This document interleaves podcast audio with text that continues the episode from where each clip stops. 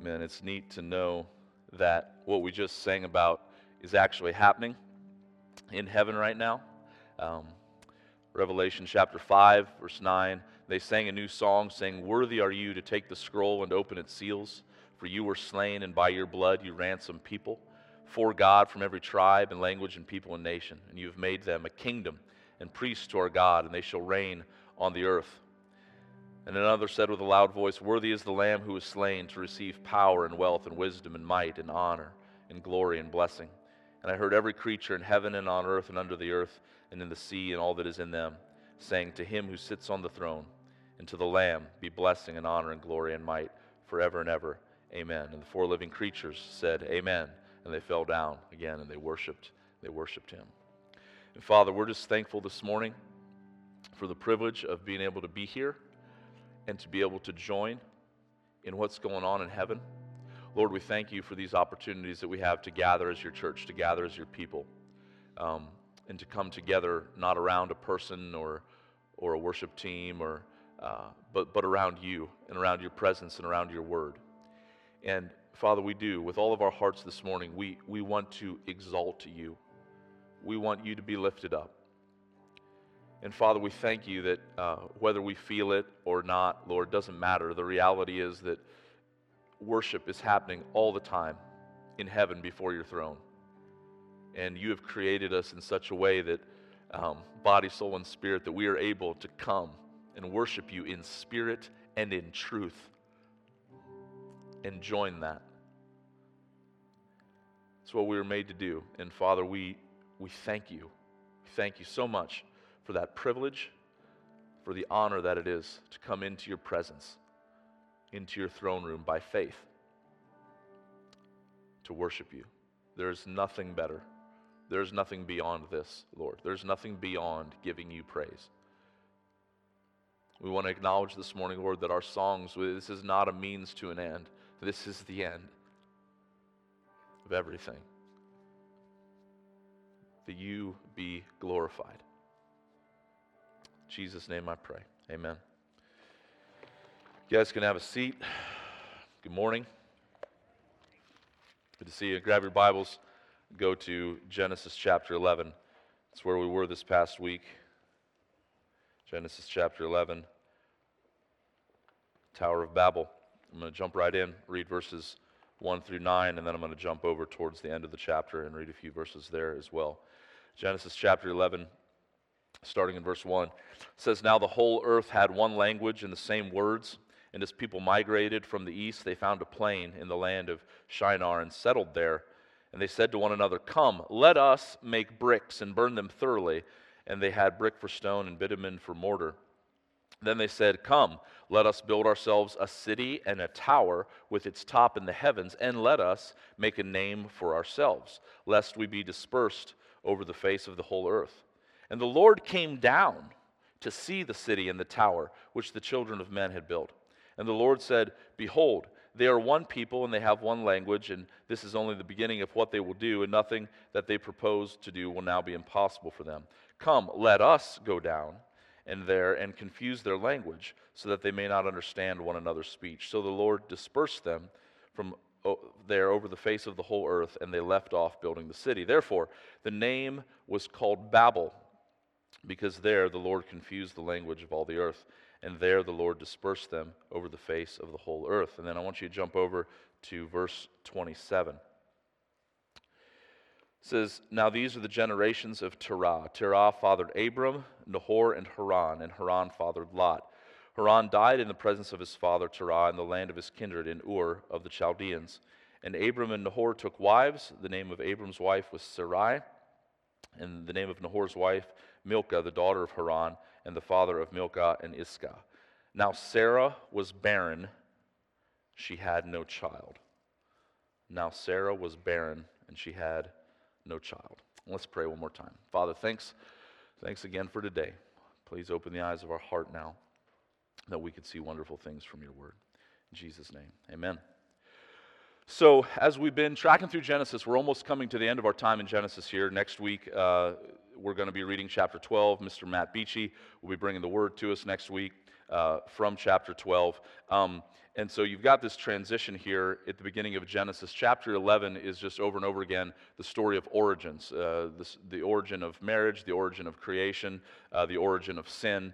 Um, and here this morning you see the origin uh, of, of languages. One of the things that I've loved about Genesis is how you, you see these, these themes uh, that are carried on throughout the Bible, but you see them in like a seed form, in like just their most sim- simple seed form in the beginning. So, so for example, with Adam and Eve in marriage, you know, that the woman was taken from the man, uh, from his side, and that we are the bride of Christ, taken from Christ's side, his death on the cross as they plunged the spear in, and the two were made to become one flesh. And Paul picks up on this then in Ephesians chapter 5 and teases out this, this metaphor. And so, um, but again, you see, it, you see it in seed form in the beginning. Um, you see it with this idea of substitutionary atonement that Adam and Eve, after they had sinned, they tried to cover themselves with fig leaves, but that would not do, that God requires a blood sacrifice. Uh, as a penalty for our sin, and there had to be a substitute, and that animal was a substitute that God killed, and He made skins for Adam and Eve. Same way with Cain and Abel. Uh, Abel brought a sacrifice that was acceptable to God, um, uh, and, and Cain's was not because it was not a blood sacrifice. And so you see this theme of substitution, which obviously carries its way on throughout the Bible, and of course, Christ ultimately being the perfect uh, substitutionary lamb that died on our behalf, that took the wrath of God upon himself um, and died in our place so that we could have uh, eternal life and the righteousness that comes from him. And also here in, in and, and there's more, but in Genesis chapter 11, there's two themes um, that were, were real, just like Adam and Eve were real, just like Cain and Abel were real, just like the sacrifice was real. This, this really happened, the Tower of Babel, um, and this story that we just get into a little bit with Abraham and Sarai. Um, but, but there's two themes here in this chapter um, that I really want us to look at this morning and trace throughout. And, and what I want to talk about this morning, these two themes are Babel and barrenness. Babel and barrenness. Um, that Babel isn't just a city with a tower but it's actually a world system uh, that the Bible says that we are to hate and that we are not, not to love. So in 1 John chapter 2, verses 15 and 17, John says, Do not love the world or the things in the world. If anyone loves the world, the love of the Father is not in him.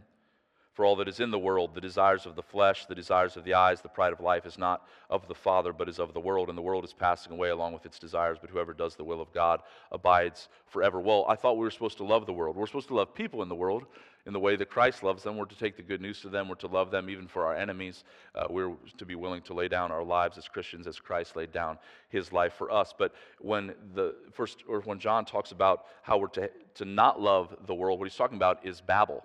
He's talking about this world system, and I'll unpack that as we go. In the same way, this idea of barrenness that we see here uh, with Sarai, or who's later going to become uh, Sarah when God change, changes her and Abram's name to Abraham and Sarah rather than Abram and Sarai. Um, in the same way that Babel isn't just a city, um, but talks of a world system, barrenness isn't just a physical condition. It's not just a physical condition where you can't have children, but it's a condition of the heart that causes us to cry out to God, and that it seems throughout the scriptures that God is pleased to bless um, when we have this condition. And so, what I want to do this morning is just uh, walk through the text, um, show some of the big ideas about Babel and barrenness, but then also trace them through the scripture. And then I'll come back at the end and kind of just give a few uh, application points as to how we're to respond um, in light of this. So, first of all, some of the marks of Babel. Here, here's the primary mark of Babel. Okay, there's a couple, but the biggest one is self self.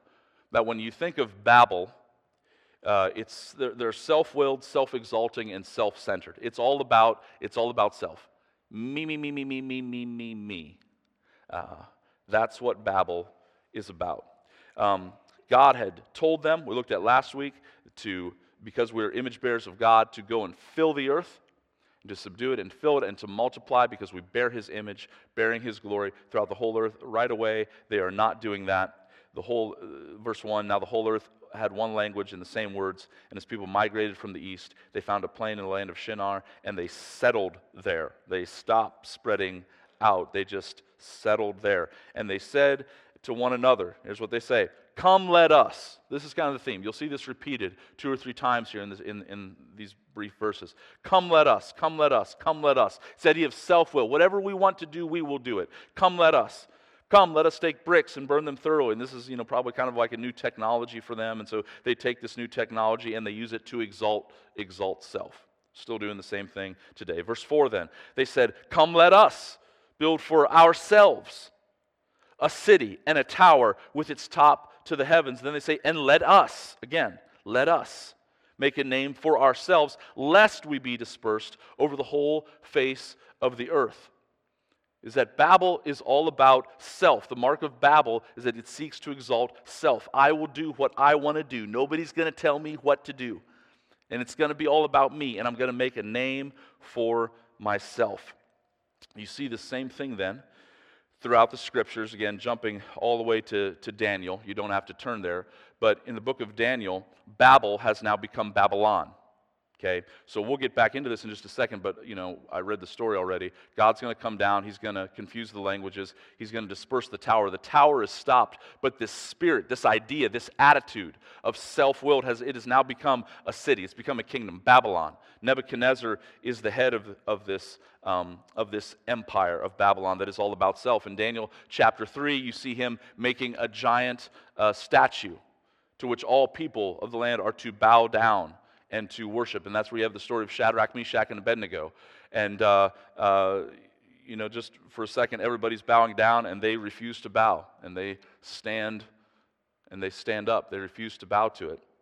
And it's an interesting picture because if you picture this and everybody's gathering to be bowing down to this statue, everybody else bows, they continue to stand. And kind of the principle there is that if you want to stand out, all you have to do is stand up. Just don't bow, folks. Don't bow to the spirit of the world. Don't bow to the spirit of Babel. Worship Jesus. Worship Him. And you stand out. Then in Daniel chapter 4, and again, this is kind of like, again, the epitome of what Babel, which has now become Babylon, is all about in this kingdom, is King Nebuchadnezzar. Uh, this is Daniel chapter 4. Uh, at the end of 12 months, he was walking on the roof of his royal palace of Babylon, and the king answered, and he just says, he just says to himself, Is not this great Babylon, which I have built by my mighty power, as a royal residence for the glory of my majesty? Same attitude they have back in Genesis chapter 11. Now, hundreds of years later, same spirit existing. And God answered King Nebuchadnezzar, even though Nebuchadnezzar is just kind of talking to himself. And while the words were still in the king's mouth, there fell a voice from heaven, O King Nebuchadnezzar, it, to you it is spoken, the kingdom has departed from you. And you shall be driven from among men, and your dwelling will be with the beasts of the field, and you shall be made to eat grass like an ox, and seven periods of time shall pass over you, until you know that the Most High rules until you know, until you acknowledge that the Most High rules the kingdom of men and gives it to whomever he wants. Immediately the word was fulfilled against Nebuchadnezzar. He was driven from among men and ate grass like a wild ox. His body was wet with the dew of heaven, till his hair grew as long as eagle's feathers, and his nails were like bird's claws. At the end of the days, I, Nebuchadnezzar, lifted my eyes to heaven, and my reason returned to me. And I blessed the Most High, and I praised and honored him who lives forever. So God humbles Nebuchadnezzar just like he humbles the people at Babel here. Nebuchadnezzar finally turns his eyes to heaven, acknowledges that God is God and that he is man. And he says, And I praised and honored him who lives forever, for his dominion is an everlasting dominion. His kingdom endures from generation to generation. All the inhabitants of the earth are accounted as nothing. He does according to his will among the host of heaven and among the inhabitants of the earth, and nobody can stay his hand or say to him, What have you done? God will do whatever he pleases. God is against Babel. God is against Babylon. It existed in Genesis chapter 11. It existed in the book of Daniel quite a ways later, and it still exists today. And it's going to exist until the very end when Jesus comes back and destroys it. If you guys remember, just at the end of last year when we were finishing up reading the book of Revelation, and going through a few of those chapters as a church. Revelation chapter 17. Now, not only is Babel just a, a place with a tower that God stops. And it's not just a kingdom that has endured, is now ruled by Nebuchadnezzar and then is somewhat debunked. But again, it's this, it's a spirit, it's an ideology, it's a world system. It's an attitude with which we, um, we view life and live our lives. In Revelation chapter 17, then one of the seven angels who had the seven bowls came and said to me, Come, I will show you the judgment of the great prostitute who is seated on many waters, with whom the kings of the earth have committed sexual immorality, and with the wine of whose sexual immorality the dwellers on the earth have become drunk. And he carried me away in the spirit into the wilderness, and I saw a woman sitting on a scarlet beast that was full of blasphemous names and it had seven heads and ten horns. The woman was arrayed in purple and scarlet, adorned with gold jewels and pearls, holding in her hand a gold cup of abominations in the impurities of her sexual immorality. And on her forehead was written a name of mystery. So, who is this woman? What is her name? She embodies every sort of immorality and sin that God hates. Here's the name that was written on her forehead Babylon the Great mother of prostitutes and of the earth's abominations. I saw the woman drunk with the blood of the saints and the blood of the martyrs and of Jesus. When I saw her, I marveled greatly. Babylon isn't just a city and it wasn't just an ancient kingdom that Nebuchadnezzar ruled, but it's a world system, it's a system of the day that still exists and that God is going to destroy when he sends his son back to redeem all things. But the marks of Babel itself, folks, itself. And again, you got to understand that what they're doing here with the tower, and I don't have time to go into like all the details of this, but they're building a city, they want to make a name, but this tower, it, it, it wasn't, I mean, it's pagan, but, but there was a religious aspect to it. Like they built this tower, almost every commentator agrees that it was something like a ziggurat. If you've ever seen like the old Mayan temples that are kind of like stepped up, you know, like this. I should have got you a picture, but I just thought I'd use my hands instead because that's just as good. But, uh, um, but and the idea was that they were going to somehow make a stairway for the gods that they could go up, and that the gods and that the gods could come down. There's a religious aspect to this. And I want you to understand this. There's a religious aspect to Babylon, to the spirit of Babel that still that still exists. Another mark of it, even though at the core of it, it's all self-willed, self-centered. Um, self exalting, pleasure. Again, the great prostitute is, um, is drunk with every sort of impurity and immorality.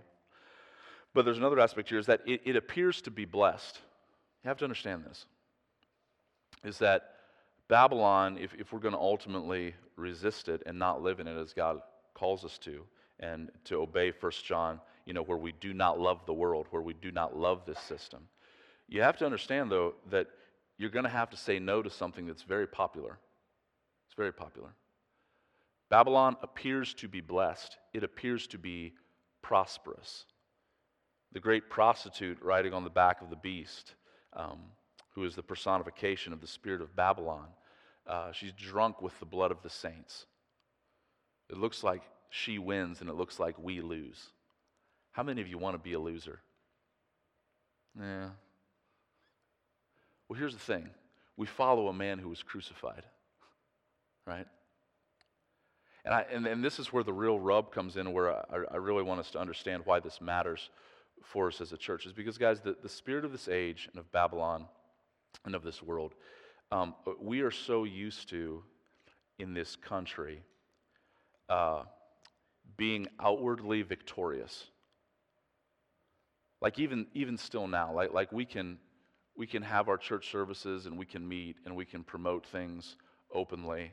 Um, and you know we do have rights, and I'm not opposed to you know standing up for those rights as you know as long as it's part of the Constitution. I, th- I think we should you know stand up for those things. That's that's fine, but you got to understand that that in the end, though, our number one allegiance is to a man that for a time looked like a total loser. Jesus. He was crucified. Babylon won, it seemed. All the disciples were dispersed and they, they, they went away. And, it looked like what they'd given their lives to had failed. And that experience, what I want to say is that experience is, is going to be a reality for every single person who wants to be a disciple of Jesus Christ. There will be times in your life when it looks like you're a failure, when it looks like you're a fool, when the world doesn't applaud you, when the world doesn't think that you're awesome or want to hear uh, and doesn't want to hear what you have to say. And it's in those moments that we need to decide whether or not we're going to jump on the back of the beast and the prostitute and ride around on it, or whether we're going to be willing to be trampled by it and lay down our lives, even to the point of death. So, Marks of Babylon, it's all about self. It, it, number two, it, it will appear to be blessed. There's a sense in which it looks like it's victorious. But then the third mark of Babylon is that God will always, always, always oppose it, and it will always, always, always ultimately fail. Will ultimately fail. So God comes down here, and again, getting back into the text here in Genesis chapter 11, they say, Come, let us, come, let us, come, let us. And we're going to build this thing that goes up to the heavens. And then verse 5. Don't, don't, I, I, there, there is sarcasm in the Bible, okay? There is. And here's some of it. Verse 5. They're building this great tower. Verse 5. And the Lord came down to see the city and the tower which the children of men had built. It's this great thing. The Lord's, oh, what is? Now, he, he, he knew, again, this is anthropomorphic language here. You know, God is spirit. He, he's everywhere and he knows everything. Verse 6 And the Lord said, Behold, they are one people and they have one language, and this is only the beginning of what they will do, and nothing that they propose to do will now be impossible for them. And, and, and that verse there, that is not in any way spoken as like a rival who's somehow jealous and needs to, uh, you know, um, take him out because he's, you know, they, they might somehow rival his glory, but this is spoken as a creator um, who's going to fulfill the intentions of his will. Verse 7, and again, notice the, the language of the play on words where they said, Come, let us, come, let us, come, let us. Verse 7, God says, Come, let us. Come, let us go down. This is what you're going to do? Oh, this is what you're going to do? Going to make a tower, going to make a name, going to make a city? Well, let me show you what I'm going to do. Come, let us go down. And we'll confuse their language so that they may not understand one another's speech. So the Lord dispersed them from there over the face of the whole earth, and they left off. They left off building the city. That again, the mark of Babylon is that even though it looks victorious for a time, it will in the end ultimately always be destroyed. Same thing happened with Nebuchadnezzar, where God, you know, again had, had given him this kingdom he raises up and he tears down whoever he wants. He made him crazy for seven years and then he restored him after a period of time until Nebuchadnezzar acknowledged that heaven ruled. Again, in the book of Revelation, I read from chapter 17 earlier. This is from chapter 18, the very next chapter. John says, After this, I saw another angel coming down from heaven, having great authority, and the earth was made bright with his glory. And he called out with a mighty voice, saying, Fallen, fallen is Babylon the Great. She has become a dwelling place for demons, a haunt for every unclean spirit, a haunt for every unclean bird, a haunt for every unclean and detestable beast. For all nations have drunk the wine of the passion of her sexual immorality, and the kings of the earth have committed immorality with her, and the merchants of the earth have grown rich from the power of her luxurious living. Again, notice how all of the earth here it seems, has partaken in Babylon, this great prostitute, in some way. But God is going to destroy it. Then I heard the voice from heaven saying, Come out of her, my people, lest you take part in her sins, lest you share in her plagues. See, folks, this is why I'm talking about this this morning, is because the call here is to God's people to come out of her. The implication being that God's people have partaken with her. Come out of her, my people, lest you partake in her sins, lest you share in her plagues, for her sins are heaped as high as heaven, and God has remembered her iniquities. And again, I think this is a reference back to Genesis chapter 11, where we see again the seed form of the spirit of Babylon now at the end in Revelation. But the seed form was, we're going to make a tower to the heavens and make a name for ourselves. And God says here in Revelation 18, verse 5, no, her sins are heaped as high as the heavens. That will be her testimony, is that she's wicked and God will ultimately destroy it. Kings of the earth are going to stand far off and weep over Babylon. The destruction of Babylon makes them sad. Revelation chapter 18, verse 10 says, They will stand far off in fear of her torment and say, Alas, alas, you great city, you mighty city, Babylon, for in a single hour your judgment has come, and the merchants of the earth will weep and mourn for her, because no one can buy cargo anymore. We, as God's people, are not to weep over Babylon. We're to know that Babylon, in the end, needs to be destroyed because it is unrighteous. Our God is righteous, He is holy, and He is opposed to wickedness. And we are to stand against it. We are to not love the world. And again, then back in Revelation chapter 11, or I'm sorry, Genesis chapter 11, you see this little summary verse um, that Moses, presumably the writer of the book of Genesis, um, says here in verse 9. He says, Therefore, its name was called Babel, because there the Lord confused the language of all the earth, and the name Babel means confusion. And from the, there the Lord dispersed them over the face of the whole of the whole earth. They were confused. It's the other mark of Babel. You'll, it will end in confusion. What were they confused about? They were confused about who they were and who God was. And it's the same thing we face today, folks. And again, I know we've been seeing this as we've been reading through the book of Genesis. This is what I love about just reading through the Bible, steadily plodding away, is you see these themes and they just get rubbed down into you over and over and over. He is God and we are not. Jesus is not just our buddy, he's not just our homeboy. He's our Savior, He's our Creator, He is our sovereign Lord and King. And we are to acknowledge Him as that. I don't know if you guys have heard just lately, I guess um, NASA put another um, rover, land rover thing on, on Mars. Did you hear about this? I guess we've, we've done this before, done it three or four times before, but then they keep, you know, they give out eventually. And so we landed a new one on Mars. And you know, there's a sense in which, from a certain earthly perspective, that's kind of cool, right? I mean, I don't, you know, Mars is out there a little ways. Maybe not. But, uh, Dorothy, can you throw that one picture up there? But it all depends on how you look at it. You know, I, I, was listening to a few interviews and articles that everybody's all excited, you know, that now this new rover we got, it's going to last longer. We're going to explore more about Mars. But th- this is a picture.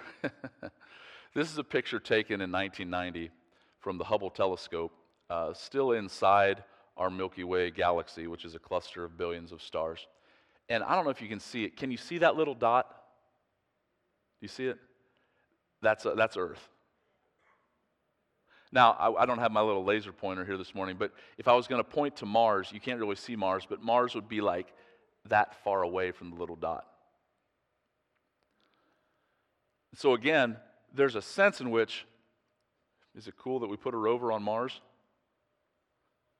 Okay. We got a ways to go, right? We got a ways to go. But when you see things from above, you remember how small, how small we are. Um, it should cause us to fear and tremble. And I'll talk about this more. I want to go on here talking about barrenness, but guys, let's not live our lives through the lens of Babylon. Because if we do, and even if we partake in some form of, for, some form of victory, in the end, we are self deceived because we are really, really, really, really tiny. And God alone is God and deserves to be worshiped. Secondly, this idea of barrenness. Okay, so in the you know you've got this transition here. You've got this this description of Babel, and again I'm kind of showing you how this idea runs throughout the scriptures. Then you have this genealogy. Genealogies are a really big deal. Have you guys been reading the genealogies? Have you been reading through Genesis, huh? Or did you skip them? Don't lie, you're in church.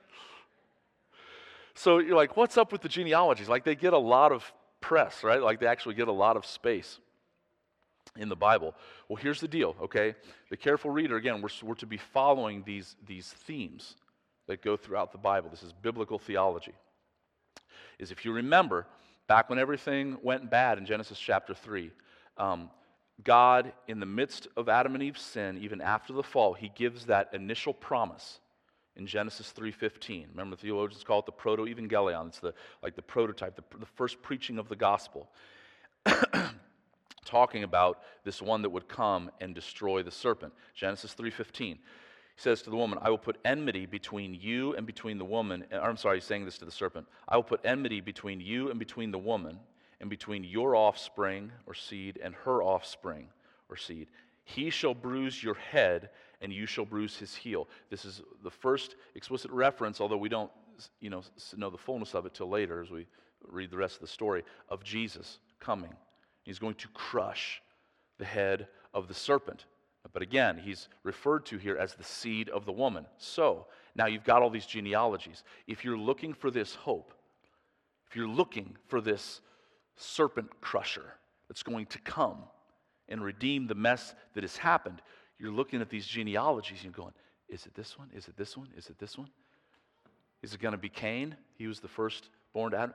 Nope, wasn't Cain. Is it going to be Abel? Nope, Cain killed Abel. Is it going to be Enoch? Enoch walked with God. Nope, God took him, and he was no more. Is it going to be Noah? His dad prophesied about him that he was going to bring rest to the land. Nope, it's not Noah. And so you're reading these genealogies, okay? But then you come here to the end of the genealogies in Genesis, verse 27, and it, it kind of zeroes in on Terah's family and Abram. Okay, but again, you're looking for this seed, okay, that's coming, this, this rescuer. You'd be looking for this, but then you come to verse 30, and it speaks of Sarai, Abram's wife, and for the first time, it's explicitly mentioned that a woman is barren, that she cannot have kids. So you're looking for the kid, you're looking for the seed, you're looking for the offspring. Is it this one? Is it this one? Is it this one? But then you come to this part of it and you'd go, Sarah, and she was barren. She had no child. Well, we know it's not here, right? Not here. We've been looking and we haven't found it so far, but you know, there was at least a little bit of hope, but not here. Here it's barren. Nothing here, but this is exactly where it's going to come from. This is exactly where God is going to begin to work. And He's going to bless them. And, folks, it's right precisely in that place where we don't expect God to move, where we think that there's absolutely no hope, that there's hope. See, what I want for us to get this morning, and again, I'll, i just want to explain this first of all and then appeal for it more at the end, but guys, I want us to embrace barrenness. I want us to embrace not having anything to offer, thinking that there's no hope, because when we actually think that there's no hope, when we understand our total inability, there's nothing that we can do. And again, you, you, you can't fake this. It's like when people try to fake humility. Have you ever seen somebody who's not really humble, but they want to act humble? Do you know what I mean? And maybe they just kind of talk quieter. Because I'm so humble. I'm so humble. It's not about me. I'm so humble I'm talking quiet. I don't know. But like you, you, you can't fake it. Do you know what I mean? You can't fake you can't fake barrenness. You can't fake getting to the place where you that you come to that, that I believe that, that God actually brings you to, where you understand that there's nothing that you can do. There's nothing you can do. You are barren. Again, I, that's what I want to tell you this morning. We are barren. We are. But that's a good thing, and I want us to embrace it. I don't, want us, I don't want us to go around living self deceived lives like the people of Babel. The people of Babel, they were also barren. But they were deceived, and they thought that they weren't. Barrenness.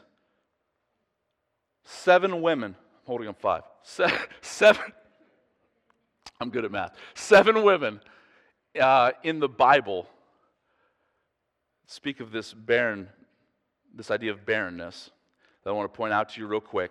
They're very much tied to the lineage of Jesus. Okay? Especially the first three. Sarai is the first one here. Later on becomes, becomes Sarah. They have Abraham and Sarah have Isaac. Isaac gets married to Rebekah. Rebekah is also barren. Gen- excuse me, Genesis chapter 25. These are the generations of Isaac, Abraham's son. Abraham fathered Isaac, and Isaac was 40 years old when he took Rebekah, the daughter of Beth- Bethuel, the Aramean, uh, of Paddan Aram, the sister uh, of Laban the Aramean, to his wife. And Isaac prayed to the Lord for his wife because she was barren.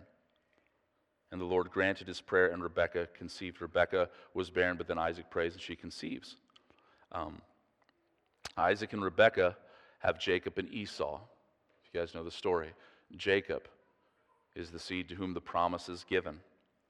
Okay, he ends up having two wives. Again, polygamy is never a practice that is, is ever condoned in the Bible, but you do see it. Um, but, it's never, but it's never condoned. Uh, but he has two wives, uh, Rachel and Leah. Rachel is going to be the one to whom the, the promise comes. Um, Genesis chapter 30, it says, uh, uh Rachel saw that she bore Jacob no children, and she envied her sister Leah. She said to Jacob, Give me children or I die. It's great longing in her heart to be able to bear children. In verse 22 of chapter 30, and God remembered Rachel, and God listened to her and opened her womb. Again, a woman that's barren cries out to the Lord. God answers the prayer. The, the, the, fourth woman that you see that's barren in the scriptures is Samson's mother. We don't know her name. We don't know her name. But in Judges chapter 13, says, There was a certain man of Zorah of the tribe of the Danites, whose name was Manoah. And his wife was barren, she had no children. And the angel of the Lord appeared to the woman and said to her, Behold, you are barren, and you have not borne children, but you shall conceive and bear a son. Here she's not crying out, but she's barren. There's absolutely no hope. God sovereignly, in his sovereign, free, unexplainable, unmerited grace, steps in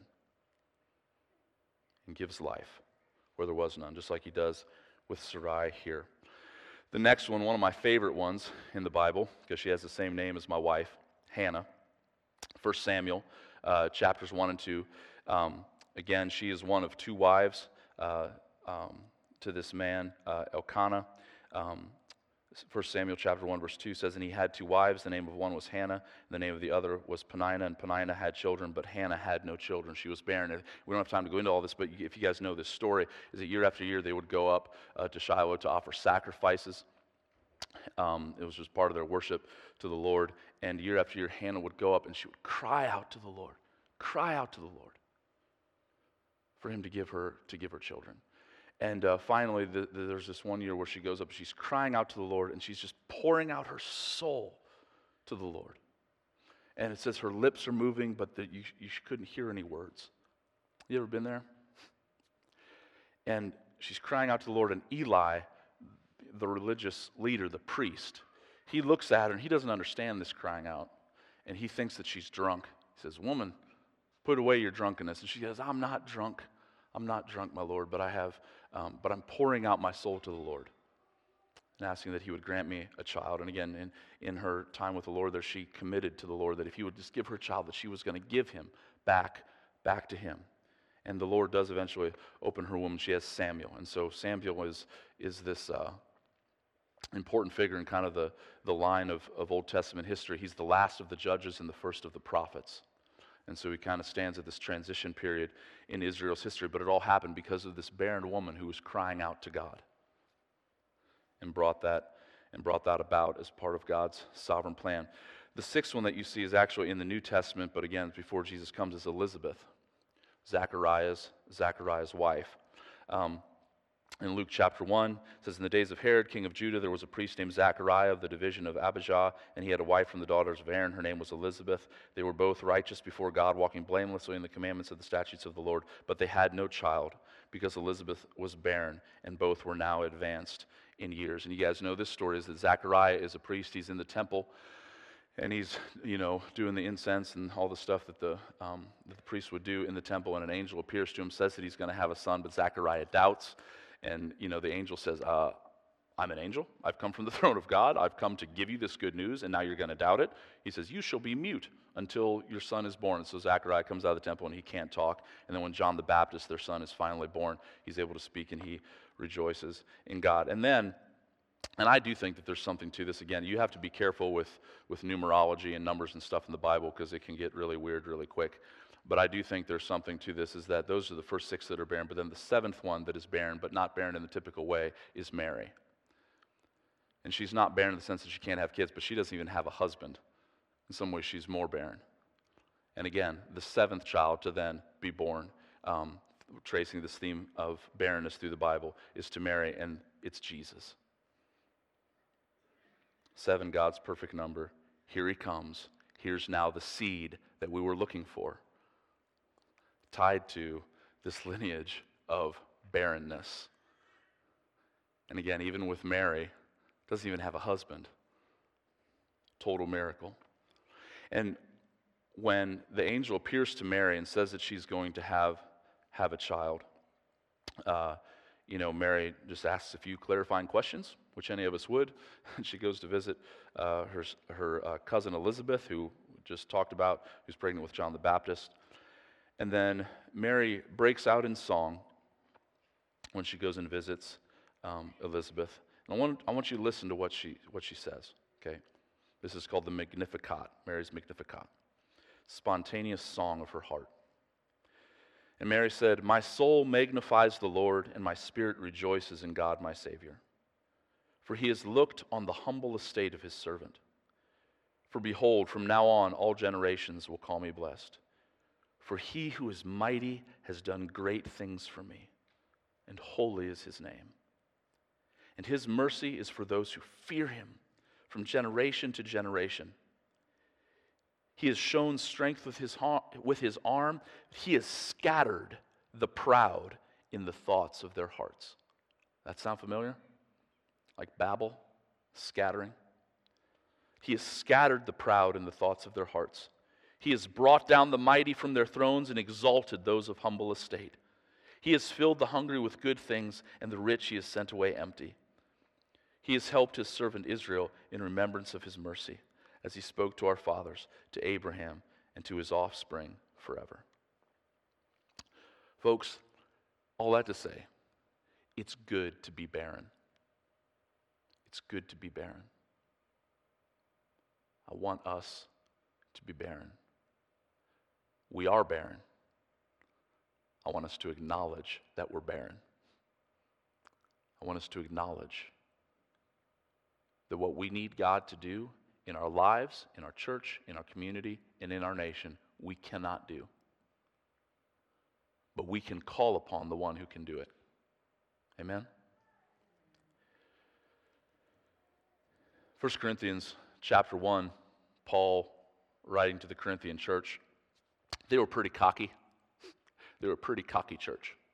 They thought a lot of themselves. Paul, uh, never one to hold back from tearing down pride wherever he sees it.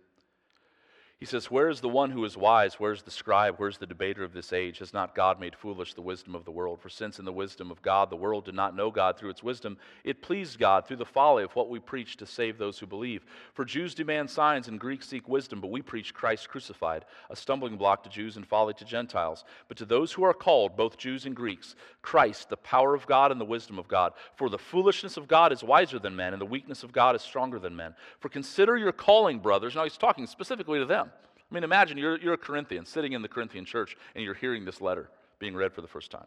He says, Consider your calling, brothers. Not many of you were wise according to worldly standards. Not many of you were powerful. Not many of you were of noble birth. But God chose what is foolish in the world to shame the wise. God chose what is weak in the world to shame the strong. God chose what is low and is despised in the world, even the things that are not, to bring to nothing the things that are, so that no human being might boast in the presence of God. If you are in Christ this morning, if you know Jesus as your Savior, He didn't save you because He needed you in all of your awesomeness to make much of Him. He saved each one of us because we are just like the Corinthian church. We're not much. And then verse 30, he tops it off and he says, And because of him, God, because of him, because of God, you are in Christ. It's because of what God has done that you are in Christ. That God is the one that has opened up your heart and done a miracle in your heart to believe in him and to trust him. Who became for us wisdom from God and righteousness and sanctification in sanctification and redemption, so that as it is written, let the one who boasts boast in the Lord. What are you boasting in this morning? Where's your boast been this past week? I hope it's been in Jesus. Jesus, again, made this clear, didn't necessarily use the language of, of, of barrenness, but it's the same idea that of fruitfulness or no fruit.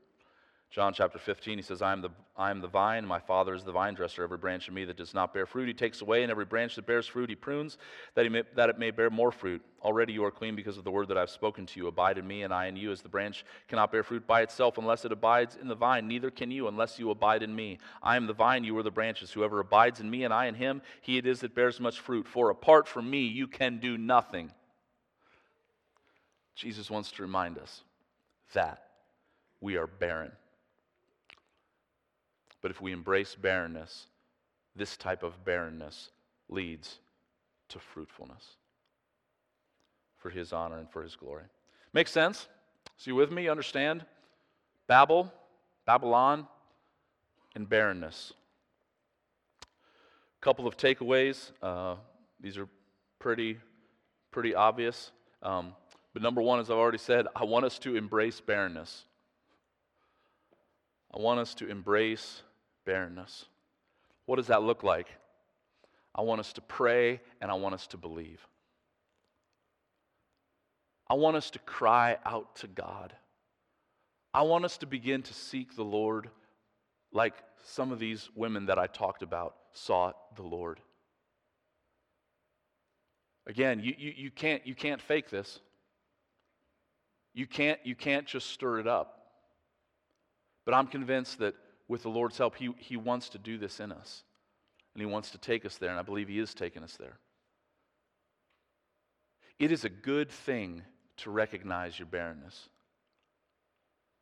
It is a good thing to be on your knees, to be on your face, to have your lips moving but nothing coming out.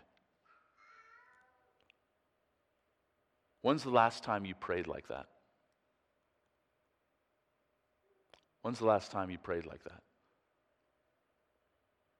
And again, I know maybe you can't manufacture this. I don't want to try to manufacture it.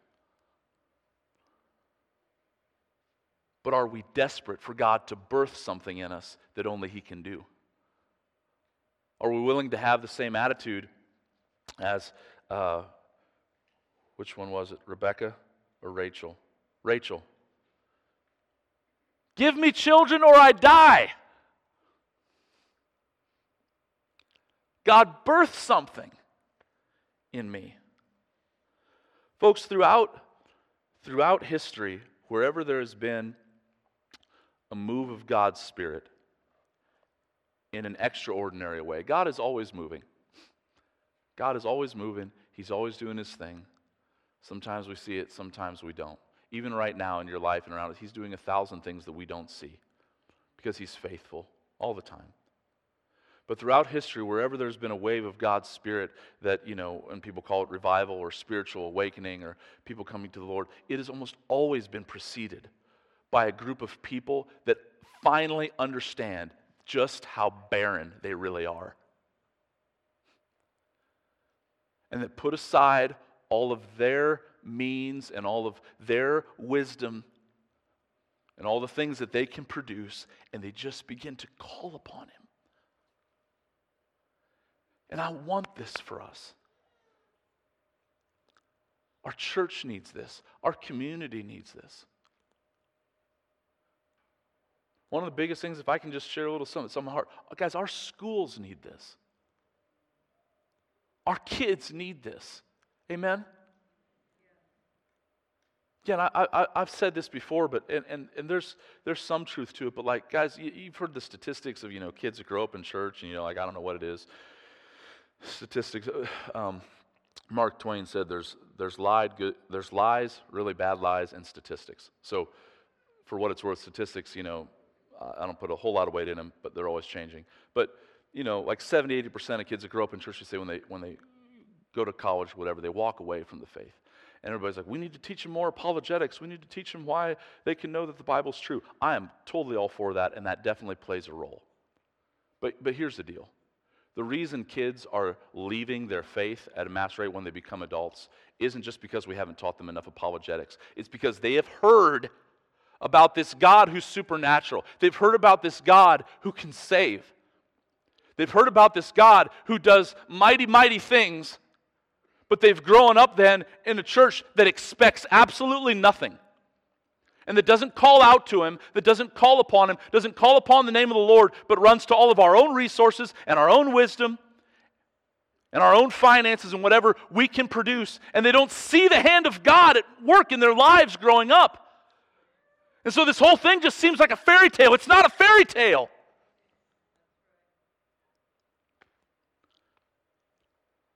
But if we're trying to do the work of the kingdom of God with the attitude of Babylon, then that's exactly what we're going to get. It's kids who walk away. I don't want kids to walk away. My kids or anyone else, I want my kids to know. I want them to know this God. I want them to know this Savior. I want them to know this Jesus. I want them to know the power of the Holy Spirit. It's what, it's what Highland High School needs. It's what Garaway needs. It's what West Holmes needs. Jesus Christ is Lord of those places. Whether people want to acknowledge it or not, just like the people of Babel didn't want to acknowledge him, Jesus is Lord over those schools.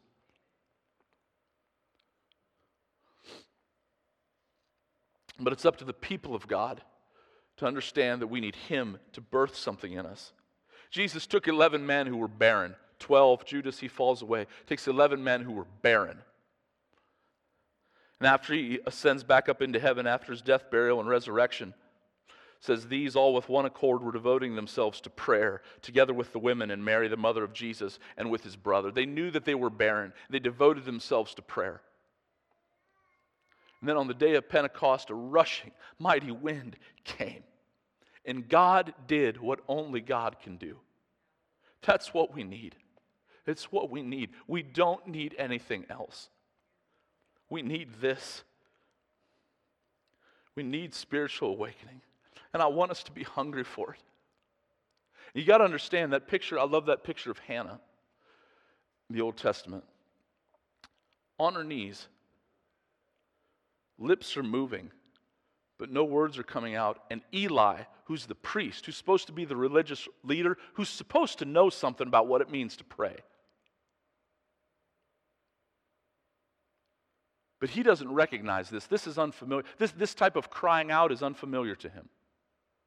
This type of crying out is unfamiliar to the religious establishment.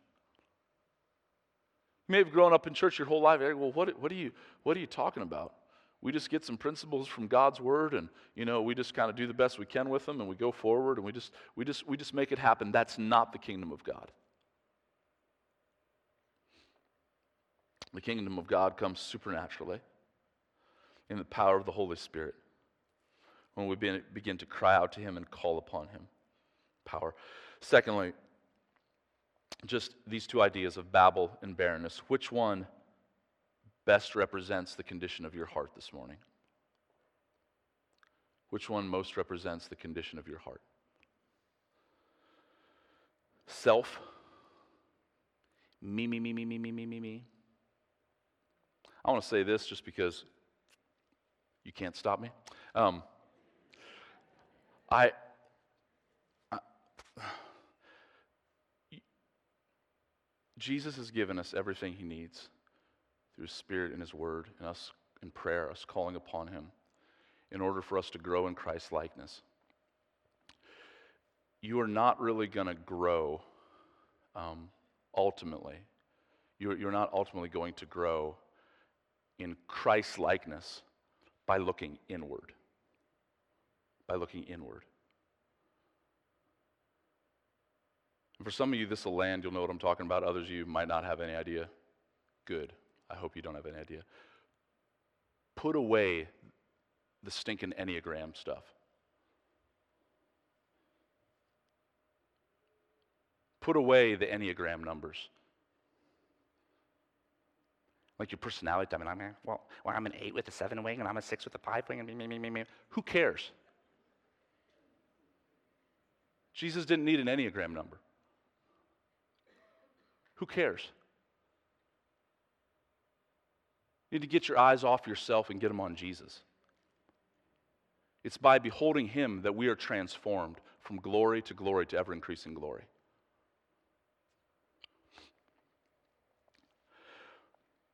But which one most represents the condition of your heart? Um, the reason why there's hope is because Jesus came. He did the exact opposite of what, of what the people did at the Tower of Babel. Uh, he didn't assert his will, even though he could have. He said, Father, not my will, but yours be done. And he went to the cross. I want to tell you this morning that even though we live in the midst of Babylon, there is hope. Dorothy, can you put that picture back up there one more time of the little dot? Um, again, that was taken from the Voyager telescope, whatever, um, from deep space in 1990. Uh, Carl Sagan, not a Christian, American scientist, worked heavily with NASA throughout his career. As far as I know, went to, the, went to his grave um, not confessing Christ. But he gave a talk at uh, Cornell University in 1994. And I want you to listen to this, okay? He says, We succeeded in taking that picture, he was talking about this picture, from deep space. And if you look at it, you see a lot. That's home, that's us. On it, everyone you ever heard of, every human being who ever lived, lived out their lives.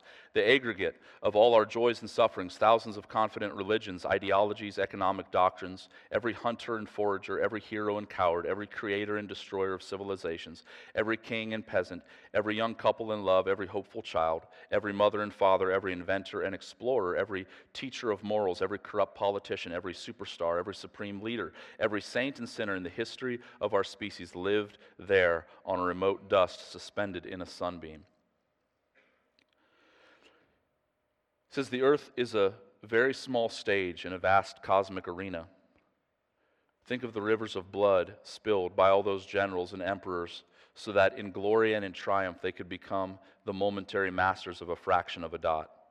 Think of the endless cruelties visited by the inhabitants of one corner of the dot on scarcely distinguishable inhabitants of some other corner of the dot how frequent their misunderstandings, how eager they are to kill one another, how fervent their hatreds. And he says, Our posturings, our imagined self importance, and the delusion that we have some privileged position in the universe are challenged by this little point in pale light. I said, He's not a Christian at all. But up until this point, I'm like, All right. Then he says this he goes on, he says, Our planet is a lonely speck in the great enveloping cosmic dark. In our obscurity, in all this vastness, listen, there is no hint that help will come from somewhere else to save us from ourselves. It is up to us. Isn't that sad?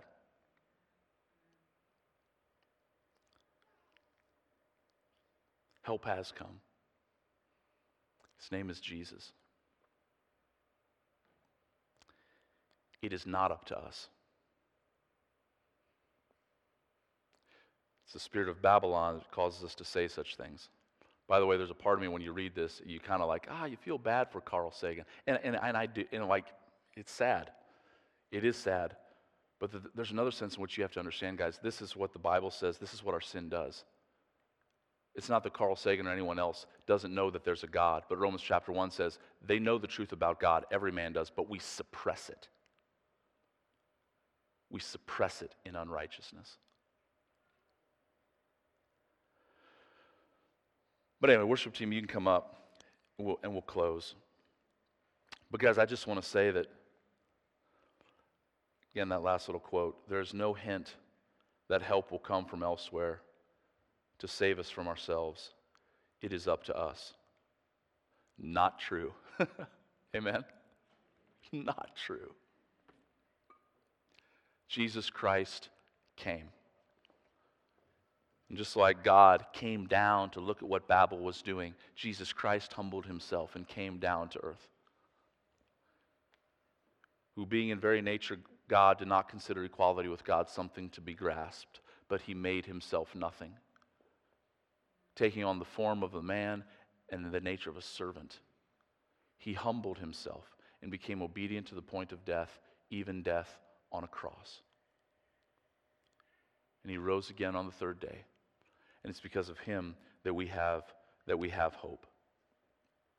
I want us to embrace barrenness. And just one other thing as we close here and we sing.